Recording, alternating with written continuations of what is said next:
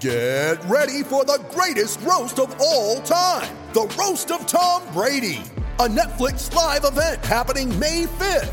Hosted by Kevin Hart, the seven time world champion gets his cleats held to the fire by famous friends and frenemies on an unforgettable night where everything is fair game. Tune in on May 5th at 5 p.m. Pacific time for the Roast of Tom Brady, live only on Netflix. You ready? Showtime. On May 3rd, summer starts with The Fall Guy. Let's do it later. Let's drink a spicy margarita. Make some bad decisions. Yes. Audiences are falling in love with the most entertaining film of the year. Fall guy. Fall guy. Fall guy. That's what the poster said. See Ryan Gosling and Emily Blunt in the movie critics say exists to make you happy. Trying to make it out? Nope. Because I don't either. It's not what I'm into right now. What are you into? Talking. Yeah. The Fall Guy. Only in theaters May 3rd. Rated PG-13. With threats to our nation waiting around every corner, adaptability is more important than ever. When conditions change without notice, quick strategic thinking is crucial. And with obstacles consistently impending, determination is essential in overcoming them. It's this willingness, decisiveness, and resilience that sets Marines apart. With our fighting spirit, we don't just fight battles, we win them. Marines are the constant our nation counts on to fight the unknown. And through adaptable problem solving, we do just that. Learn more at marines.com. Welcome to Coronavirus and Sports. This is Luis Miguel Echegaray. Today, we'll be talking to SI reporter and producer Priya Desai as we talk American athletes who are based outside of the US and how they deal with the outbreak and travel restrictions. We'll also talk to professional goalkeeper Emily Dolan, who currently plays for Spanish soccer club Real Betis, but is back in the US due to quarantine guidelines.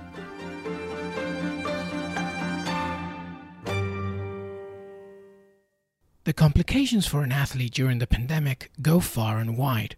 But what happens when you're an American athlete and spend most of your time on international ground? What happens when your career, which took you anywhere from Italy to France, Australia, or Spain, is suddenly interrupted due to COVID 19? The issues go beyond playing your respective sport, such as visas, living arrangements, and even your own future come into place. It's a tremendous burden that mounts up on any athlete, making it that much harder for families and even teammates, as they can't physically even be together. Joining us now is producer, writer, culture reporter for Sports Illustrated, Priya Desai, who wrote a great, uh, very valuable piece on American athletes playing abroad. Priya, thanks so much for joining us. Thank you for having me. Priya, let's get straight to it. At the very beginning of this, I believe, whilst you were uh, writing this piece and interviewing athletes, you constantly had to change the story as the pandemic and the effects of it was changing every day. Why don't you walk us through at the very beginning how everything was developing when you were writing the story? Yeah, I reached out to about 10 to 12 uh, athletes who are playing abroad for uh, whether it was a WNBA player who plays overseas for a couple months, a Euro player who's there all the time. And initially it was let's see how it is on your side of the world. It moved day by day. They were eight, nine hours ahead of me for the most part. So I'd call around 5 a.m. and I would get a range of responses, which is, oh, our borders have shut just shut down. Or my wife is pregnant and I have to get our home. I, I don't want to risk not being able to come back to the States or back to France. There was different areas that everyone was going. And you could also hear their tone change in their in their voice, which was super interesting. It was the first day it was just like, yeah, this is crazy, right? We're just, you know, we're social distancing and we're not working out in a gym to, hey, we can't leave our town without a signed note from the government. And that's like two, three days. It's just like boom, boom, boom. So what started off as a more of a let's take a look around the world became more of, hey, this pandemic is just moving so quickly and people st- need to start making some really difficult choices in a span of 12 hours. So, one particular story that I was very interested in, obviously, they were all uh, very uh, but one of them was a, a, player obviously playing in Italy who was dealing with the balance of, well, if I leave, it also has implications regarding my contract. What are the financial implications of athletes who are stranded in a foreign country and have, have to play this sort of catch 22 game of, of staying or going? From what I gathered, it's not a league decision, it's becoming more of a team decision. So for the player, let's say in Italy, if he left, and, and I gotta say, none of them were dealing with any teams that were not being understanding of an American player who wants to go home. His biggest thing was like, if I go home and the states say I can't come back, my contract is like forfeited. There's nothing that I can do about that. Um, you know, if Italy reopens everything and they start playing again and he's stuck here and that's it, like his contract's void and he doesn't get paid. What about the disconnection from families? How are athletes you've talked to dealing with the separation in, in this specific moment? A lot of them would get information through me. Uh, they would say things like, I'm going back to the States. I'm not going to have any toilet paper. And I was like, well, kind of, sort of, but not really. Let me like walk you through this uh, because they also didn't want to like worry their own family back home. It's such a, a disconnect. You know, you can only do so much FaceTime. So a lot of them are just kind of playing that balancing act of what's going on in the States, what's actually going on on what they're seeing like on social media versus the reality of their family in whatever town they're in. To that point, has there been any hesitancy of athletes coming back to the US versus staying put? Because much of the conversation is about athletes, you know, thinking that they all want to return to the US, but some are might be thinking, I think that's a that's a worse option. Has there been any of that narrative? Every single player I spoke to. It was very interesting. Uh, and again, it's what they're seeing on social media and the news uh, versus what their specific family situation is. They just felt there was a little bit more organization and response to the pandemic. And that's a lot of that has to do with, right? Like they have been dealing with this in Europe longer than us. So it was like, well, why leave like a country that has been dealing with this for two to three weeks longer than the States? Most of all of them said it, I feel like I'm taking a step back by going back to America. But then they have to decide whether or not they're willing to risk not being able to come back to see their family for one, two, three months. And professionally, could this be career ending for some people? Yeah, that's a Good question. There's just so many, we don't know, right? I think that's our, I feel like that's the theme we're all living, every right. single one of us around the world. We don't know how long this is going to last. Like, are the smaller leagues in Lithuania or Turkey, are they going to be able to handle the loss of income? A lot of these players, most of these players, minus one or two uh, big names, they're not going back to the NBA.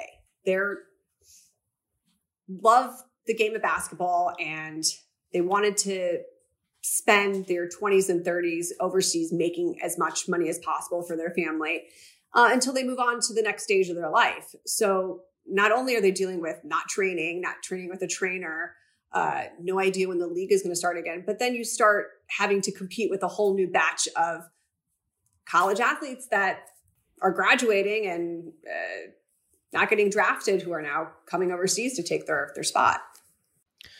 The biggest theme or issue, I guess, that most take when it comes to talking about sports and coronavirus uh, is so insular. It's always so about the U.S. and athletes in the U.S. But what are the lessons, Priya, learned in how athletes abroad are experiencing the virus that can be relayed to an American audience? To be worried. They, no one was super casual about it like, yeah, we had to deal with this for a couple weeks. We're fine. It was why aren't the, why isn't the U.S. doing what we're doing? Like, I'll even start with just Nigel Hayes in Lithuania. He said the borders were shut down immediately.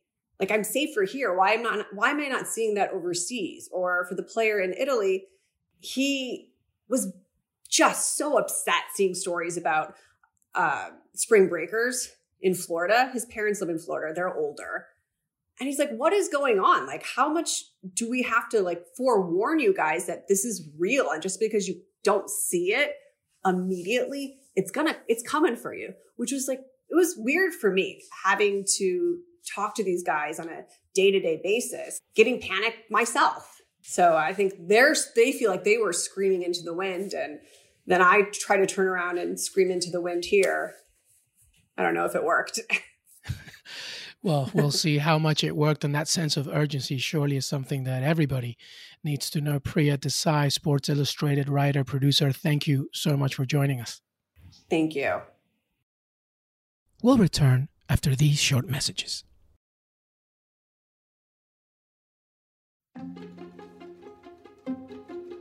As Priya mentioned, the level of uncertainty due to the pandemic for US athletes who work abroad continues to affect the future of so many careers. Being stuck in a country without your loved ones, not knowing what might come next, is scary enough, but not to even be sure of the best solution also adds another layer of pressure. But what happens when you're an American player with an international team, but you're now separated from them? And realizing that being away from them also poses a different set of challenges.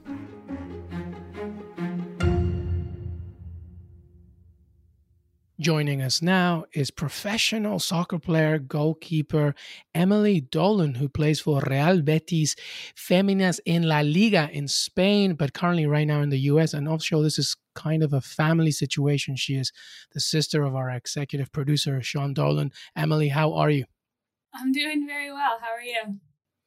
I'm good. Thank you so much for joining us. Emily, uh, a lot has been going on, obviously. Let's just start at the beginning. Give us some background on your own story as an American athlete playing professionally abroad. Yeah, I um well, I did my 4 years in college, went to a decent mid-major program down in Florida. Um, after graduating, decided I wanted to give professional football a try, um, but didn't feel that um, there was an opportunity for me here in the US. So I started to look abroad. Ended up landing on a team in Serie A in Italy um, through a series of pretty strange circumstances. Um, but did my first season there. Um, after that, I went over to a team in Poland um, who was a Champions League team at the time. So got to experience that level of play in that stage, which just kind of hooked me for, you know, where I'm at today. Finished that year and then moved over to Spain for Real Betis, and I've been there ever since. So obviously you are well traveled. Uh, you understand the continent uh, Europe very well. When the pandemic started shutting down teams and leagues, what were you doing, and how did La Liga and Real Betis handle those developments, especially since Spain being one of the, one of the most affected countries? Um, so I wasn't in the country um, when things started to kind of go sideways over there. Um, I had torn my ACL in November um, had surgery over there, and then had come home in the beginning of December um, to start my rehab. And so I was I was finishing up my visa paperwork to head back actually this this past month. Um, and then you know the pandemic started spreading, things were slowing down. I was talking with people in in the club saying, "Hey, maybe let's let's hold off a second. It started out as okay, the cantera aren't going to train. Um, but the first teams and the B team for the men's side will. And then it turned into, well, okay, everybody's off for the weekend. And I mean, within the series of maybe six or seven days, my entire club was like, nah, stay at home. Um, took maybe another week or so for our league to say games were postponed. And then a little while longer for them to say it's suspended indefinitely. Um, so their initial response was a little bit slow, but once they started reacting to it, um, things felt pretty quick. Um, and then all the travel restrictions came up, and obviously now you know I'm in the United States and, and can't get back. Yeah, so you're obviously in, in, somewhat of a unique situation. You were actually in the U.S. Uh, during when the pandemic started. How much communications have you had between your coaches, teammates, and the organization uh, in recent weeks? Uh, and, and how informative are you guys being towards each other in terms of, you know, when you can return or, or what you need to do whilst you're away? I'm in conversation with my teammates every day. um, the organization, the coaching staff as well. Um, of course, I'm, I'm recovering from an ACL injury, so there is that open communication as far as trying to figure out how my rehab is going to progress given the situation. But yeah, I mean, I there I'm not the only international on my team. There's girls from other countries in Europe. There's other Americans, um, and so our group messages have kind of become this exchange of information between all of those different countries. Girls saying you know i don't i don't know if i should stay. I don't know if i should go home. The club doesn't know because obviously you know things might improve but you don't know when travel restrictions are going to ease up. So if a player leaves when do they come back? I mean it's it's a very fluid situation and nobody really has any answers for it. Um, so we, I mean, we talk about that all the time as as a team and how we're going to move forward from it. Do you, in a way, feel a little thankful? I guess that you are at home with family and close friends. Obviously, it's difficult for so many different people, but in a way, you can feel thankful that you're at least at home. Do do you feel that? Yes and no. Um, of of course I'm, I'm happy to be home. I'm happy to be with my family. Um, and i'm thankful to be in a situation where i can have good contact with the people over in spain um, while i'm here. But at the same time i feel very connected to that community. I feel very much a part of that culture. And so there's a part of me that you know wants to be over there with them and helping that community. I know that there have been a lot of initiative ta- initiatives taken by people on my team that you know I'd, I'd love to be more hands-on with but you know i, I just can't um, so to be honest it, it feels like i'm split between two homes almost and it's it's a very odd situation and feeling for me to be to be frank yeah, for sure. There's a feeling of connect, but also disconnect because you, you have two homes, so to speak. What are your top concerns going forward in the future personally uh, and both as a teammate and as an individual athlete? Um, from a personal perspective again I'm, I'm recovering from a pretty serious injury. It's not an injury that ends careers anymore thankfully but things have had to change. I think the time frame for me returning to competitive play is is going to be altered and i have no way of knowing how until we get to that point um, trying to do the best that I can personally to make sure that I'm doing what I have to do to return to what I to what I love. And then on a bigger standpoint, I feel like women's football was gaining a lot of momentum, especially in Spain. And you can see that with the success they've had of their national team. But, you know, the players had uh, negotiated a new CBA and uh, football in Spain for women was really taking off. And so I guess there's this this sort of question of well, what am what's going to be there after all of this? What am I returning to? I would love to to believe that that momentum will continue, but you know, especially Spain being hit so hard, there's going to be some questions about you know our sponsors going to be you know, after taking a substantial business hit, are they going to throw money into the women's game? Are people going to spend money to come to come see a match? I mean, understandably, you know, people might say, you know, we need to save that money and put it somewhere else, and then where does that leave us as a league? So there's a lot of uncertainty, um, but I think that women's football has proven itself to be a viable product and be something that people care about and get behind. Um, and so I hope that we'll rebound from this and be able to continue growing in the ways that that we have been over the past couple years. So Emily, much of the conversation and news has really mainly been focused on men's soccer, the men's game, and how so many professional male players are doing their part, uh, whether it's a pay cut or helping their communities. I think that the angle is uh, slightly under told, I guess, from the women's perspective and the women's game. How, how do you see it, especially within your own squad and your own club? Yeah, I, I I think it's really inspiring to see the football community giving back to the supporters who've been supporting them for years. Um, and I do believe if you're a part of the football community as a player, you have a platform to help in this situation. But obviously, you know, women's football is a lot younger, and so we're not in a place financially to necessarily make those types of contributions. So we've had to be a little more creative, for lack of a better phrase. Um, for example, um, a, my team set up um, a situation where they got lists of Betis supporters who were who were older, or maybe you know the club had reason to believe that they were isolating in their homes by themselves, and they you know did phone calls and had conversations with these people just to give them some sort of interaction with a with a player from Betis. Another example, I have a friend on my team who ran a uh, sort of a contest, for lack of a better better word, for kids uh, who couldn't go to school. She said, "Okay, take the materials that you have in your house, whatever you can find, make a you know cartoonish coronavirus. Send me a picture in the top three. You know, I'll give them a signed shirt or a signed pair of boots." And so, a lot of our contributions are going to be those types of involvements. Um, and I think that those are important as well. Um, and again, we have the platform, and we may not have the financial means necessarily or the stability as a league to say, here's, you know, X amount of euro or whatever, but there are ways that we can help the situation. And outside of my own club as well, I've been I've been really inspired to see the the women's footballers and the women's clubs really stepping up to the plate in that regard. Finally, Emily, I, I, think I know the answer to this, at least part of it, but what are you most looking forward to when the pandemic lifts and, and you hopefully essentially return to Sevilla?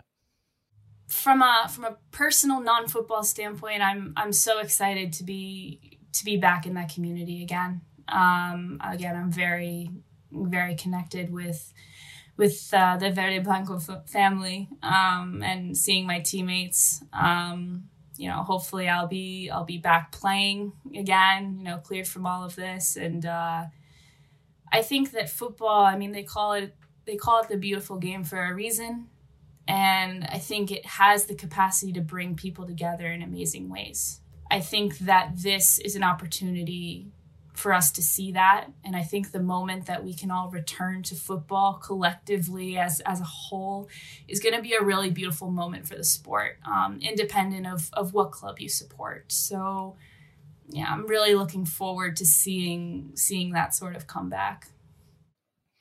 Emily Dolan, professional player for Real Betis. Uh, I wish you all the best in the future and on your rehab. Thanks so much for joining us. Thank you so much for having me. The health and economic issues surrounding the pandemic for these athletes are clearly top of the agenda, but something that continues to surface is the worry of the unknown. Where am I going to play in a year from now? Will my contract be protected? When will action return? And most importantly, will I be ready to live up to expectation? These are all legitimate questions, and when you're an American athlete playing abroad, they're not easy to answer. The hope is that there is support and guidance along the way so athletes can make a clear decision on their future, and equally, their employers offer as much protection as possible.